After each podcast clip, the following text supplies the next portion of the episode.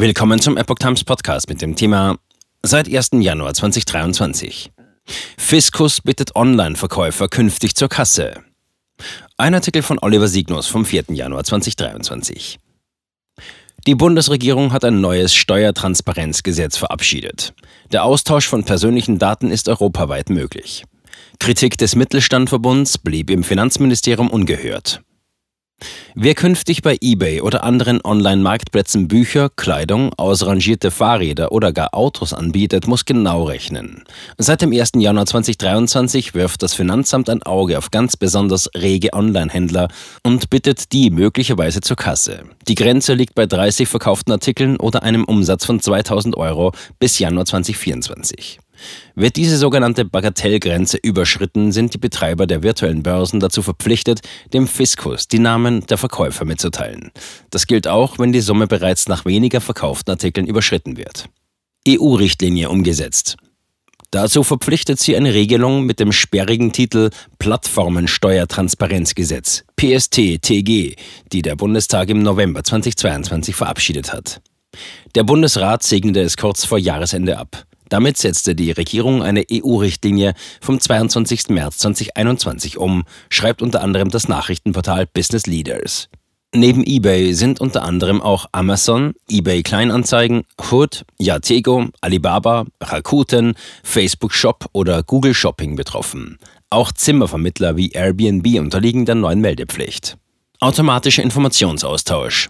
Auf YouTube hat Tex Pro zu dem Thema ein Video veröffentlicht, in dem unter anderem erklärt wird, welche Rechte die Verkäufer haben. Ausländische Verkäufer erfasst das neue Kontrollsystem ebenfalls. Dazu gibt es nun einen automatischen Informationsaustausch von persönlichen und steuerbezogenen Daten zwischen den Mitgliedsländern der Europäischen Union, EU.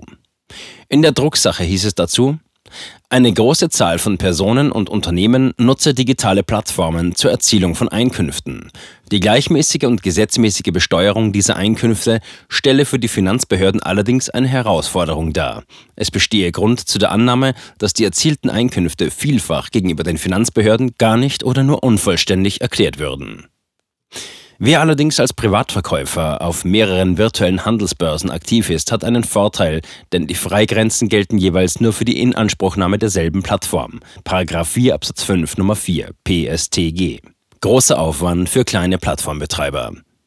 Die Umsetzung der Meldepflicht schießt nach Ansicht des Mittelstandsverbunds über das Ziel hinaus. Mehr Steuertransparenz vor allem bei großen internationalen Plattformen sei zwar sinnvoll, doch kämen auch auf Betreiber kleinerer Plattformen sehr umfangreiche Meldepflichten zu, obwohl sie wesentlich weniger Nutzer hätten. So seien etwa die Plattformen der Verbund-Gruppenzentralen in der Regel nicht für alle Nutzer geöffnet, sondern akzeptieren lediglich Anschlusshäuser als registrierte Anbieter. In diesen Fällen seien aber deren Identität, Tätigkeiten und Vergütungen ohnehin bekannt und steuerlich erfasst. Daher sorgten die zusätzlichen Meldepflichten hier für substanziellen und in der Sache völlig überflüssigen Bürokratieaufwand. Sie böten der Finanzverwaltung keinerlei neue Erkenntnisse. Dies habe man auch dem Bundesfinanzministerium in einer Eingabe zum Referentenentwurf mitgeteilt, heißt es auf der Internetseite des Verbunds. Die Kritik blieb jedoch ungehört. Umfangreiche Meldepflicht. Die Meldepflicht der Plattformbetreiber umfasst eine Reihe von Informationen. Paragraph 13. Zunächst sind Angaben zu Namen, Anschrift und Steueridentifikationsnummer des Plattformbetreibers zu tätigen. Die notwendigen Auskünfte zu den meldepflichtigen Anbietern umfassen darüber hinaus insbesondere Angaben zu Finanzkonten des Anbieters, sofern sie dem Plattformbetreiber bekannt sind. Mitgliedstaaten, in denen die Anbieter tätig sind, jegliche Gebühren, Provisionen und Steuern, die der Betreiber in jedem Quartal des Meldezeitraums einbehalten hat.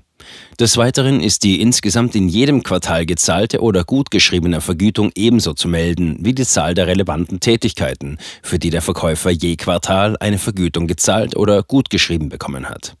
Damit sind die steuerlichen Meldepflichten sehr umfassend und können je nach Anzahl der meldepflichtigen Anbieter einen hohen Aufwand nach sich ziehen, kommentiert der Mittelstandsverbund das neue Gesetz.